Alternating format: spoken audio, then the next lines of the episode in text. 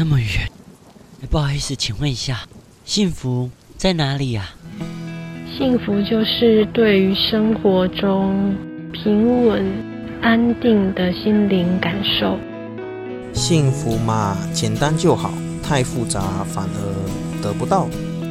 聊到幸福，会想到做真正的自己。幸福一直都在，转个弯，遇见幸福。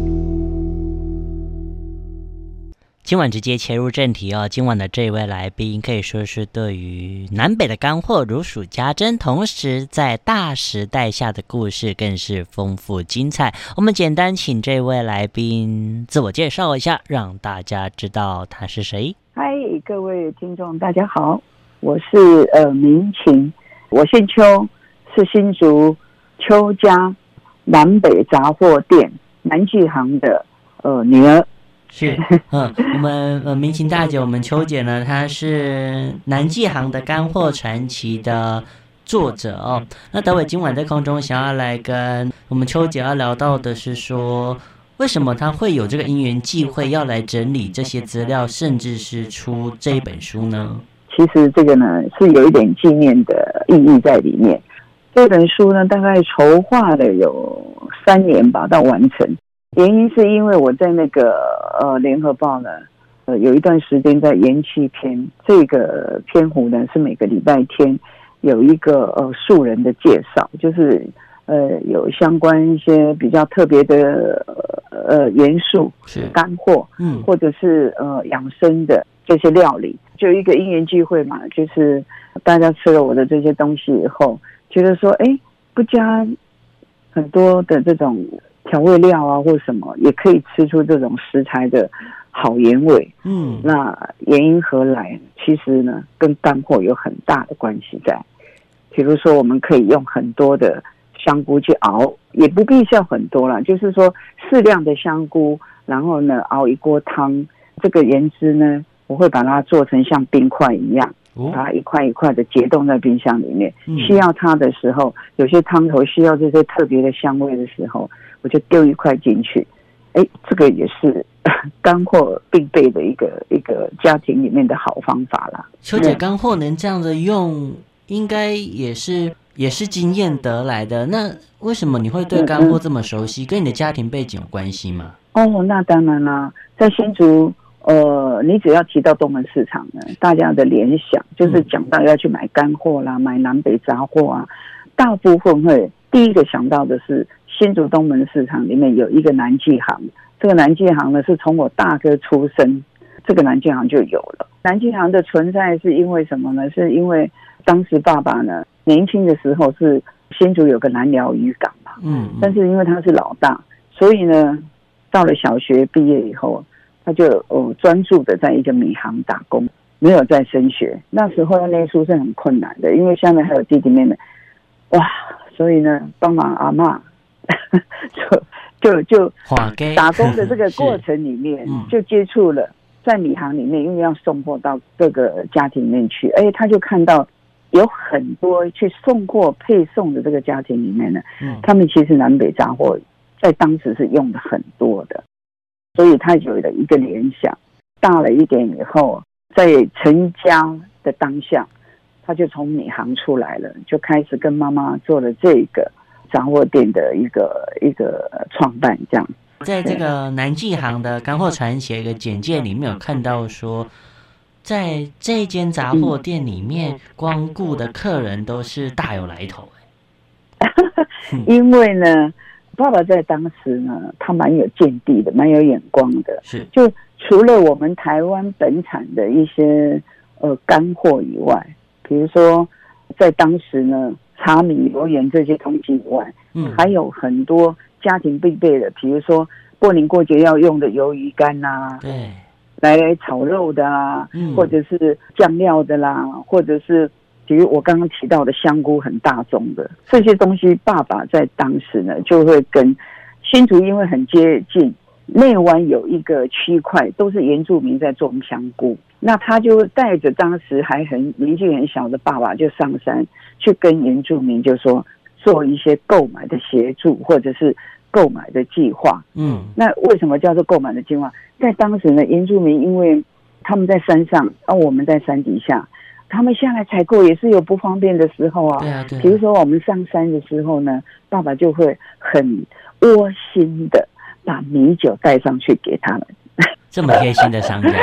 对，因为呃，你知道原住民也真的是很有酒量的，对，然后也很义气的。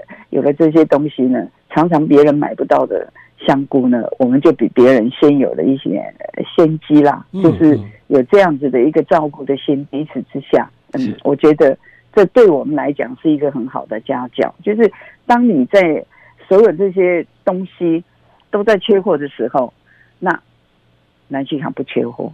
那你想想，如果餐厅要开业啦，在新竹，然后呢，有些呃怕有些东西买不到的啦，到南机行来，我们找你们就对了，不缺，嗯，对，找我们就对了，在那个在那个时代啦。德伟最喜欢听故事了。那明星大姐在整理这些片段的时候，有没有说哪一个部分让你最印象深刻的？哎，我觉得。其实每个食材都很多故事，但是我讲一个最特别的，好了。好。呃，爸爸在当时哈，就是比较年轻的时候，那日本不是都有征兵吗？对。那因为他是长子，要照顾很大一家的那个在南寮的家族，嗯，所以呢，我爸爸就逃兵了。那，那当时逃到对对那个时代就逃兵啊？为什么？就逃到海南岛去了。在海南岛也有不少的台湾人，嗯，跟他做一样行为的。嗯、那我爸爸从海南岛回来以后，嗯，我们台湾就有了皮蛋啊。所以是你父亲？欸、对我爸爸，我我爸爸就是说从海南岛回来以后，台湾的这个皮蛋的，他应该算是传人，就是开始有一些师傅啊什么，就会到我们家来学这个做皮蛋呢、欸。哦，等于是这个技术是由 由你爸爸引进的。对，在我年我很小很小的那个记忆，就是我三四岁就有这个说，哎，我家老是有一股那种很奇怪的味道。为什么？因为都在煮那个大炉锅，好大好大的那个炉子，嗯，那里面常常煮一些很怪味道的，黑黑的。然后呢，里面有一些什么，比如说像呃米糠去烧到很黑的东西，就丢在里面煮。嗯然后也有碱，也有什么，就很多的颜料、元素在里面煮。煮完了以后，这些东西呢带凉，然后捞起了锅里面，所有的这些东西把它只剩下汤汁。那这个汤汁凉了以后，我们就会把哎皮蛋还有一个在过程里面很好玩的，你那个蛋啊，因为怕很多肉眼看不到那个裂痕，对，那破掉的蛋是不能做皮蛋的。以前的皮蛋全部都是用鸭蛋。所以那个鸭蛋呢，我们要拿来轻敲，拿拿在手上敲敲敲。嗯嗯。哎，如果它是没有裂痕，它声音是锵锵锵。那有裂痕呢，它就会切切切。哎，是有空气跑进去。对，对对对，那个壳因为已经有了裂痕以后，它那个声音就不完整。嗯。可是就像我们弹钢琴。呃，不是，因为你在运送的那个路上，以前不是说我们要有多少蛋就有哎，我们以前的。的那个蛋的来源，除了我们家自己在南寮以前有养鸭子以外，大部分大量的皮蛋的需要量的都来自南部。难怪那这样子南北连接的话，真的最大宗的就是在南机行了。除了我，我是不敢讲了哈。说除了那个迪化街有比较大量一些当时所谓的贸易行为，比如说应该讲什么呢？鱼翅好了，我们讲鱼翅，台湾的鱼翅量还没有那么大。当时大家都吃鱼翅的，现在是因为环保的关系，因为呃保育的关系，对，所以呢不杀鲨鱼了嘛。那、嗯、当时有很多的鱼翅，呃，新鲜的这些东西呢，还没有晒干加工的，很多其实是来自菲律宾呢。菲律宾，对。可是那个大时代要吃到鱼翅，应该是家境要很不错才有办法。嗯嗯，没错没错。而且呢，鱼皮呀、啊，当然台湾也有了，但是有大宗的很多的，就是说进口货，那都是透过迪化街很多，他们像买办一样子的这些行为。那时候还没有所谓的贸易商啦。那我们讲的，你看那个年代，好像我们现在觉得不可思议哦。对对对对。但事实上。就是如此、啊，我们家就是这样子的一个环境呢。为什么说呢？会会有这个起心动念，想要把这一本书把它完成？因为我四岁，我我觉得应该是在四岁，就我还没有上幼稚园之前啊，嗯，我我就在南纪行那个环境，就是呃，因为我的妈妈是台北泸州的人，那到新竹去做事以后，就跟爸爸认识嘛，那有了这一个因缘，所以我我们这些后代呢，其实是常常往台北跑，或者是说在新竹，那在当时呢，大家都是。大量生产的儿女啊，因为人手少，对不对？对，要请很多的员工嘛。好，那我们家呢就有呃两兄弟五个姐妹哦，所以我是家里的老幺。可是呢，常常就是还是被外婆，因为外婆是就是妈妈是独生女，那所以呢，结婚以后外婆也跟着到新竹来协助帮忙她带小孩。嗯嗯，我们的过程，我们的成长过程，其实跟外婆是比较接近的。那外婆是什么？外婆是芦洲李家的人，芦洲李家是很大的族，对对对，是是。木子李，对，哦，大宗很大的一个族族群嘛，在那个族群里面呢，我外婆算是很能够做料理，不是一般的家常菜，就是真的可以板豆的那种人。哦，所以，你的外婆是是外省人吗？不是耶，我们是当地的，但是呢，李家是在那个等于就是说在北部。你说到那个泸州李家，大部分人都都会知道的。是，那结果呢，也因为他的这个很能做菜，所以当时我我爸爸开的这个南北杂货呢。我阿妈是帮忙很大的，就是我外婆了哈。嗯嗯嗯。呃，我们这些小孩也是在那样的环境成长。然后很小的时候，我们就要到店里去帮忙。我四岁的时候，我最记得的，每一年的过年，我就会出现在南记行卖干货的某一个角落。那个角落呢，就是卖泡好的花，那个海参啊，海参知道吗？你知道海参吗？嗯，知道知道。嗯，海参 OK，嗯，好。海参的前面跟旁边呢，就把我围住，是什么？是冬粉。以前的冬粉不是像这样子一扎一扎的，不是这样子包好泡，就是呃包扎好的。然后你一买就是一个龙口粉是一套袋，对不对？现在对啊，那以前不是，以前呢，它是好像那个，我来形容一下好了，外面是一个好大好大的那个草绳的袋子，把袋子剪开，里面你就看到雪白雪白一。大块一大块的，一串一串的，一层一层的冬粉。嗯，那你要备什么？剪刀。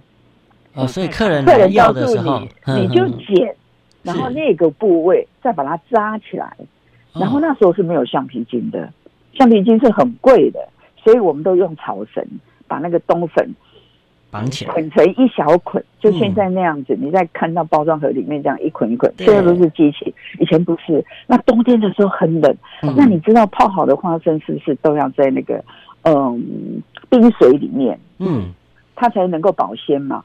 然后呢，你想想看，我要尝，我那个小手就是拿拿拿着那个海参，而且以前海参是没有塑胶袋可以装的，是，就是。都用那时候是没有塑胶袋，嗯、那时候都是用纸袋，而且是自己家里头的人包的纸袋，涂的纸袋。嗯，你看什么都要自己来嘛，所以你要人手很多的，所以那时候的人真的没事就是生小孩。嗯，啊、哦，对了，那个 小孩很多的，对，对。然后兄弟姐妹都很棒的，有有很多的童年回忆的。所以呢，在我家，我就是这样长大。然后你知道那个冰冰的小手呢，再去摸那个冬粉渣渣的那种，粒粒的像像小尖刀一样，嗯，它会戳到你那个嫩皮，会痛哎、欸，尤其是冬天的话，脆掉不是痛哦，哦会会整个皮肤会脆掉的，脆掉。所以对啊，就是你扎的很像那个刀口，你知道吗？刀尖就扎到你，然后你就破个口。所以我我没办法想象的环境，对，我在书里面其实都有写到这一段。然后姐姐的老师啊、教官都是我们的客人，来的们常常常会骂我爸妈说：“哦，你们真的很残忍。”我我记得啊，以前我发誓我要嫁给外省人呢，你知道为什么吗？我觉得他们都好体贴。台湾的男孩子比较呃大男人，比较大男人，对的，常可以看到就是呃老婆先生。一起出来买菜的，几乎几乎我看到的很少有台湾的先生，台湾人的先生跟老婆一起来买菜，那个叫做不行的。然后呢，你会常常看到一对一对来买菜的，嗯，都是外省的家庭。对家庭的这个观念是不一样，所以你看我在市场里面那么小，我就哎很喜欢。对对对对对，就是这样子。然后呢，相对的，新竹是一个比较呃奇怪的地域关系，就是除了客家、台湾本地，嗯，然后呢还有很多就是呃在光复路，就清华大学这一带呢，都是陆官，就是陆军的，不是陆官。嗯，但是呢，那边也都住的比较多的那个将官。哦是，东大路过了东大桥，东大桥还是后来才有的，就是过了东大路以后呢，呃，加武林路啦，然后靠近机场的这一块，新竹有个机场是军用的，这一块全大部分是空军基地。所以新竹是一个很可爱的地方，就是人口那种杂烩，你就会吃到很多很多。哦，呃，在，以前，嗯嗯，所有的所有的本地的东西以外，那你还有很多客家的，是在新竹县的这个湖底，哇，真的很热闹的。那美琴大姐，你的口味有没有受到客家族群的影响？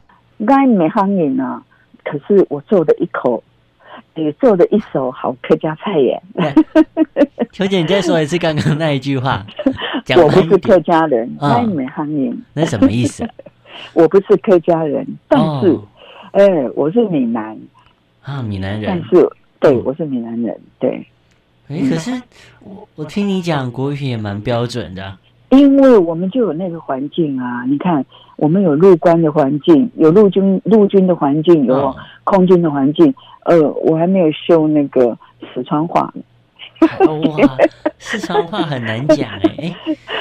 四川话很好听啊，我觉得。以前呢、你你要当，呃，你要真的当空军，你不讲四川话，呃，不是他们嗯，被认同的。还有这样子的。是啊，很好玩的。我们那个年代，我觉得，嗯，对耶，那这秋姐姐，你不就在整理这些资料的过程里面，同同时在回忆啊？那你的小孩子呢，你小孩子会听你讲这些吗？呃，我小孩其实我在我是二十三岁结婚，是，那这个结婚以后，其实我也常常回家的啦，我也常常回去麻烦我爸爸妈妈的，你知道吗？女儿贼你听过吧？那就回去给父母照顾。也不是照顾，就是回家呢，常常就是女儿子总是要带一些新竹的米粉呐、啊、嗯。贡丸呐、我们家的香菇啊、大料啊、嗯。卤味的这些这些元素啊，哎，家里有女儿真的就是这个样子。以前好像我我们家族里面，然后哥哥又很照顾我们，嗯嗯，回去的时候呢，大包小包的，都是比较呃，你可能要在一般杂货店里面买不到的那个，比如说年货，对，啊，过年前要要回来了，嗯要回家一趟，把家里的年货带一些回家，再够回家多了吧煮煮。呃，对呀、当然了，挺有意思的啦。我觉得我们那个年代真的就是这样子，凡事都要从自己的家庭里面开始。嗯然后呢，兄弟姐妹会有合作的机会。比如说，你看，在我们家，我大哥本来是考上，呃，在那个时候的一个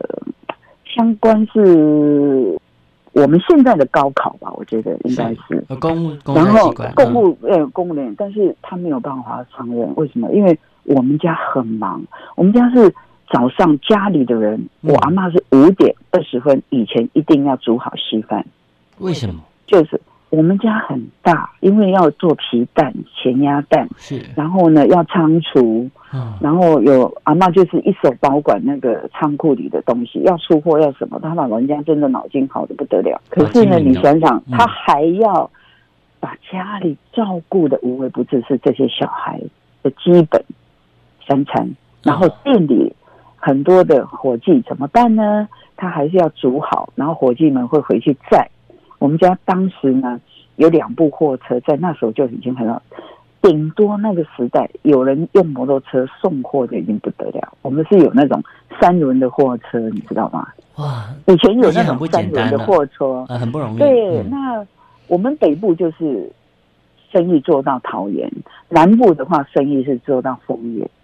哦，丰原。对，就台中之前不是有个丰原的小月饼很好吃的呀？对啊，对啊，对啊。你知道我们有时候要送好几箱的蛋嘛？那个就是做月饼的，呃，元素最重要的。就当时其实有很多的香味，饼、嗯、的很多的香味都不是香料，都是蛋香。啊，是哦。对，面香、面粉。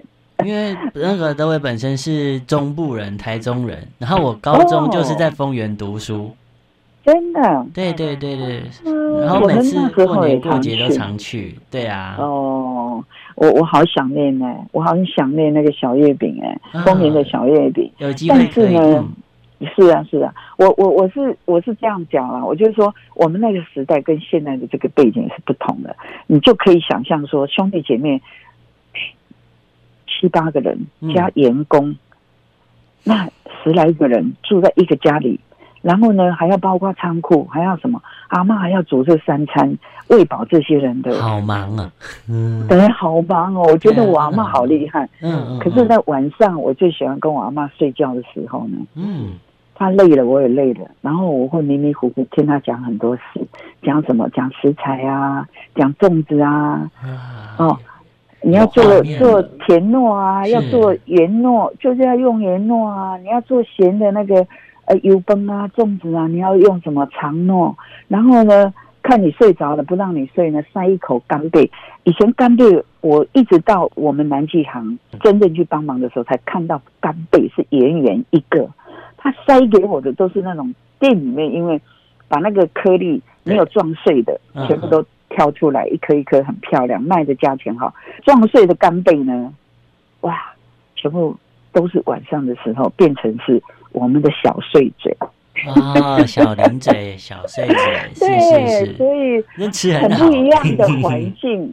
对啊，蛮有意思的，也是物尽其用了，看到了以前人的那种勤俭节俭。对真的，而且干贝是很贵的，那时候很很碎的，也是很多餐厅来买走哎。因为呢，你虽然便宜，做了菜，做了成品在桌上的时候，嗯，干贝一样是，除非你说炖的，或者是呃一般煮清汤的话，你要干贝，那还是要剥丝的，那只要那个汤头嘛，所以一样的，它还是一样可以卖的。只是价格比较便宜，那个大部分、绝大部分呢都是餐厅买走。那个不也不算高，嗯，应该也是高单价嘛。当然当然，干贝是很，这个就是我们常常过年前要回家，要常常去撒撒娇啊，带点年货回家的原因。那秋姐回家应该不用担心，因为家里面那个时候有非常多这些食材。当然当然没有错，而且我们已经跟。阿嬷的身边啊，外婆的身边啊，妈妈的身边啊，大嫂的身边。后来我大嫂嫁进来邱家，哎，她以前也是公务人员，是在公卖局上班的。然后呢，嫁到我们家来以后啊，哇，真的要适应一段时间，很辛苦的。我觉得我大嫂，我们呢，嗯，呃，在大嫂身边也学了很多比较近代的菜。妈妈跟外婆给的菜呢，就会比较是当下那时候很多，呃，比如说餐厅的老板来啊。今天买了一个新的食材啊，妈妈会很好奇问他：“哎，你这个要做什么菜？”他会讲，跟我妈妈老板娘嘛，他不用，他不用，不是他也不用去 care 什么说，呃，以前的人没有这样，就说啊，这个东西是我想出来或者什么的，他没有，他就讲啊，他怎么样，很细节的。然后呢，没多久，嗯，你就除了看到餐厅，比如说我们当时金融餐厅，那时候他们的烤鸭。超好吃的，我觉得真的，我我我到北京去吃烤鸭也不过是鹅鹅，在那时候。是。感觉你就会知道说，哦，原来他们那个烤鸭的外层是要涂麦芽的，诶？诶，很脆的，才才能够脆皮的，哇，这些都是美感，那常常都是从我妈妈的嘴边呢，会传去给我们常常来店里的客人，老客人，或者是家庭环境比较好的，可以做这种菜的。不必到餐厅去也可以，呃，他们就会学起来。所以我妈妈是东门市场的广播员，把这些秘诀都播送出去 了。就像你们现在，你看你们也是啊，传递很多信心的东西、爱心的东西。我妈妈是传播食材、料理的秘诀，料理对，没错，是是，嗯，秋姐，那像像你现在呃，知道这么多，从食材好了，然后到料理的制作过程，那在这过程里面有影响到你现在的工作吗？哎，有哎，可是我觉得我妈影响我的不不是只是在这个，我妈是以前哈，你从早起来就看到她头发没有乱过，身上呢都是旗袍。在店里那么忙的那种当下，她就是，对他就是这样子被从小被阿妈外婆训练的啊。外婆她是呃也穿，但是她穿短袄跟长裤，她比较利落，在家里要打发很多很多的人，然后要做很多很多的事。虽然有帮佣在家里，当场可以做一些比较让她省心的事情。嗯嗯嗯。可是呢，嗯，好像我们从小。我我应该是这么讲，就是从小我们家因为那个商业的环境，还有一些接触的人，你就会看到许多，哎，这些人为什么他要这样穿？这些人为什么他今天天气好的时候他怎么穿？嗯，那那些人他脚上为什么要搭这个，然后再配他这个衣服？那时候都不晓得说哦，这个是其实已经日日积月累给我们的很多的一些审美观熏陶吧，熏陶、哦、是，而且有很多的，你比如说呃，卢碧云啊，在当时是一个很红的影星，她嫁到嫁给那个徽官，那就住在我们新竹，在武林路。是，那她出来的时候，你就会觉得哇，那个那简直是。那种大家风范呐、啊，那种很有气质，很漂亮，真的。嗯、而且那时候那种漂亮是健康的，就是她是一个很健壮的身体。是，然后你可以看到她真的就是很好的身材。可是她很、嗯、很嗯，那那真的是这样。以前的美是有肌肉的，现在的 muscle 要去训练嘛。对、啊。那以前的人为什么不要？我不晓得。嗯，对，没错，是这样子。所以妈妈影响我很多的，应该是第一个是。审美的这些东西从小被训练，然后会带我们去做衣服，比较比较是这种这种形态。我虽然也在店里，四岁我就跟你讲说，我们家每一个孩子都要来帮忙的。你看，是我阿妈四点半要起来准备早餐，五点二十分以前给这些伙计吃完，那六点以前要到我们东门市场去开店。嗯，东门市场南京啊，永远是。六点林玉芬没有开店，一定是有事。哦，每天都那么准时，对不对？对。然后，因为训练中心也在新竹啊，是你看看早上一大早为什么要那么早？一般的杂货店哦，真的都是七点才开门，嗯、因为他们做一般的生意。那时候的人也是有很多人是赶，呃，跟先生上班的时候就跟着出来，然后匆匆忙忙去店里去市场。然后赶快采购就回家，嗯啊，准备三餐。以前是这样，完全是为了三餐去在做这些活动。是，可是呢，你看训练中心他们要几点出来？他们都是三点钟，你就可以看到很多训练中心的车子、军车。对啊，他们早上起来还要跑步呢。对呀，伙计啊，那不是伙计啦，火头金呐。对，全部都是在那里面就先采买，那干货是最后一站。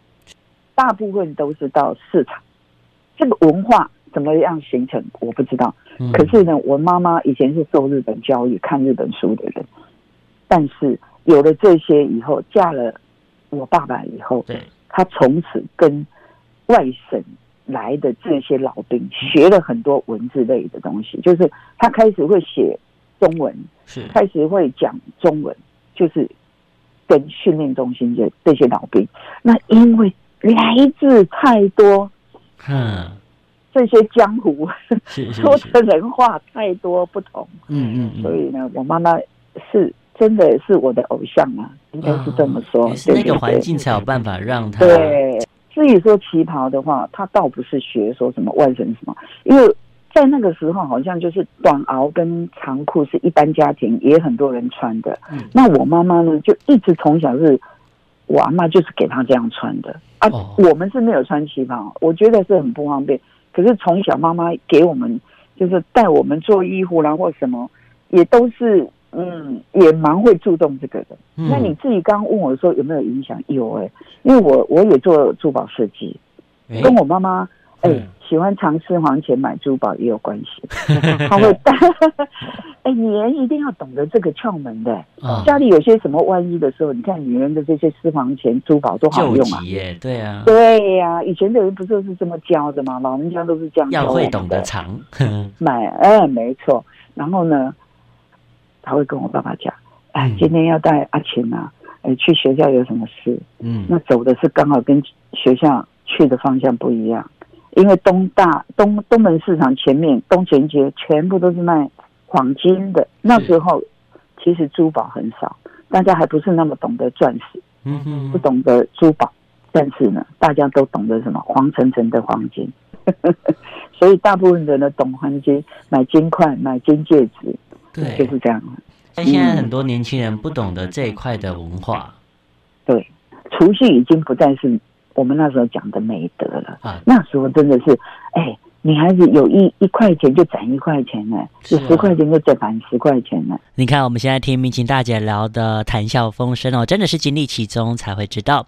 那大姐，我们现在会不会想要来做做一个新的延续？做一个延续啊，嗯，其实我是在做延续，我我我也常给一些好朋友的餐厅是呃设计一些菜单。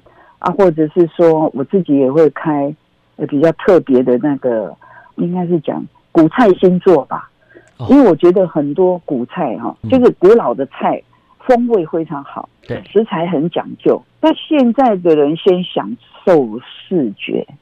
你你懂我的意思吗？就是看到漂亮。对。那事实上入口的时候，有时候那种失望其实是写在脸上的。你现在其实要吸引年轻的人来吃、来欣赏这些古菜，你还是一样可以在呃摆盘啊，或者是说制作的那个方式，你可以把它不是简化，不是把它美化。我的意思就是说，你整个陈列会跟以前不一样。以前要大碗个不安紧嘛，对对吧？啊，今麦不是啊，今麦菜你都是哎呀喏。哎，做对行啊！啊，我你一喙交落去，跟你想讲哈，那你再一喙啊？俩后边迄喙无加就上好加。啊，魔鬼怕生。对，所以是，我觉得大部分有很多的这种，就是时代背景的不同。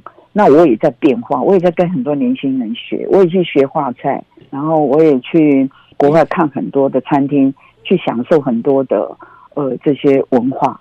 因为你要先懂得他们在地的一些文化，以后你会知道这道菜为什么它必要存在。诶，所以像这些林林总总这么多的的美食，你有把它收集成一个食谱吗？还是记在脑袋里面？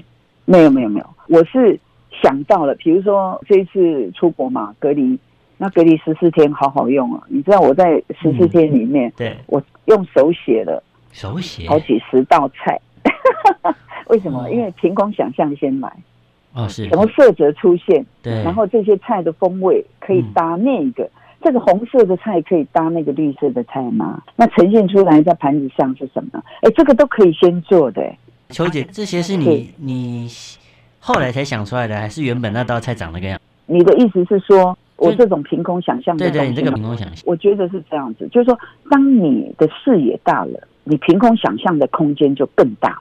是不是这样？这也是经验，没错。而且因为我比较对我对南北干货的一些善用，我我就觉得就是说，在这一块上，我就比较更得得心应手。因为有很多东西啊，不见得就是说它是新鲜的状态之下，它做出来的风味，跟你经过一些制造过程。我们讲火腿好了，你看我到西班牙去吃他们那个火腿，哎呀，我的天哪，那个一片呢，差不多我们台币要六百块一片。一片而已，那你想想看，他们的那种发展性，其实跟我们的火腿有没有很雷同？很雷同的。但是我们的火腿那时候拿来做什么？做很多熬汤的辅助，风味就出来。但是我们没有在那种能够把它保留，说你放了几十年以后，你切一块下来，你从那个六六毛钱的成本变成六百块，这样您懂我的意思吗？这个价值就不一样了。不一样，不一样，而且是风味也不一样。每一国都有每一国这种精粹，但是对于南北干货为什么必须存在？他们可能没有南北干货，可是他们在储藏的这个过程里面，跟我们南北干货其实是一样的。原理是一样的。像我们的榨菜，对，你看像榨菜啊、客家的酸菜啊、梅干菜啊，哎呦我的天呐，这是我们台湾很好的食材，嗯很好的很好的，我不能形容说，哎呀我多爱他们，但是我会做。从小我们的父母还有我们的婆婆们，对我外婆她从小就会做这些东西。你看像那个雪菜啊，在市场你很怕它是泡过药水的，对不对？有多少都会这样想，对。那可是。我到美国去的时候，你知道吗？我看到他们的雪菜，我多爱啊！那个管子那么粗，它泡起来、腌、嗯、起来，你想想看，那个有多脆，多好吃！我做的雪菜啊，我在那个地方就腌雪菜，全部腌雪菜送给在地的我的朋友。哇！买了很多的，去菜园子跟他们包。哎，这个留给我，这个留给我，你就可以做很多，就很好玩了、啊。我觉得就是说，哎，现在是。国际观的嘛，更是要宇宙观呐、啊，所以我觉得谢谢你，就是说你这一次给我的这个机会，我觉得我这十年来出书之前跟出书以后，有很多的这些想法行动也都不一样的。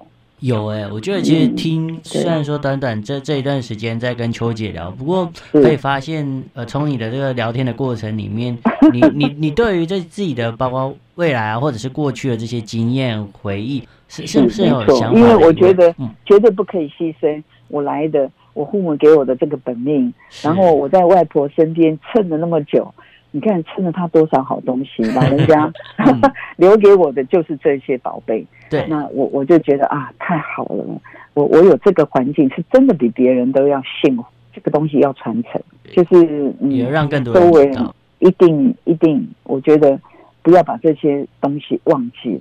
我们的祖先给我们的这些东西，真的是好东西。我们呃，今晚呢，很谢谢秋姐来到空中。其实，其实这我觉得不不可能只聊南北干货，还有还有更多可以聊。所以我希望说，改改天还有时间可以再跟秋姐聊不同，没问题的。包括你的料理的手艺的部分。都在台湾啦。今晚现在这个时间点的朋友们，应该很高兴能够听到你聊这些。哎，太棒了！对，要感谢你给我这个机会呀、啊。不会、嗯，而且说不定很多也是跟你同同个世代，或者是不管是往上或往下不同年龄层的，他们也是开了眼界。没错，因为我新书发表会在高雄的时候，你知道吗？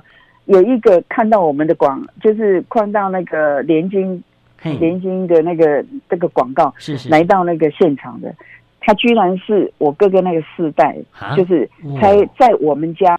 第一训练中心的伙食团，他就为了因为看到南纪行三个字，他就跑来看我的。哦，他自己也来回味一下，就是难得他的童年。对，这个是太难得了，真的。这也是个缘分啊！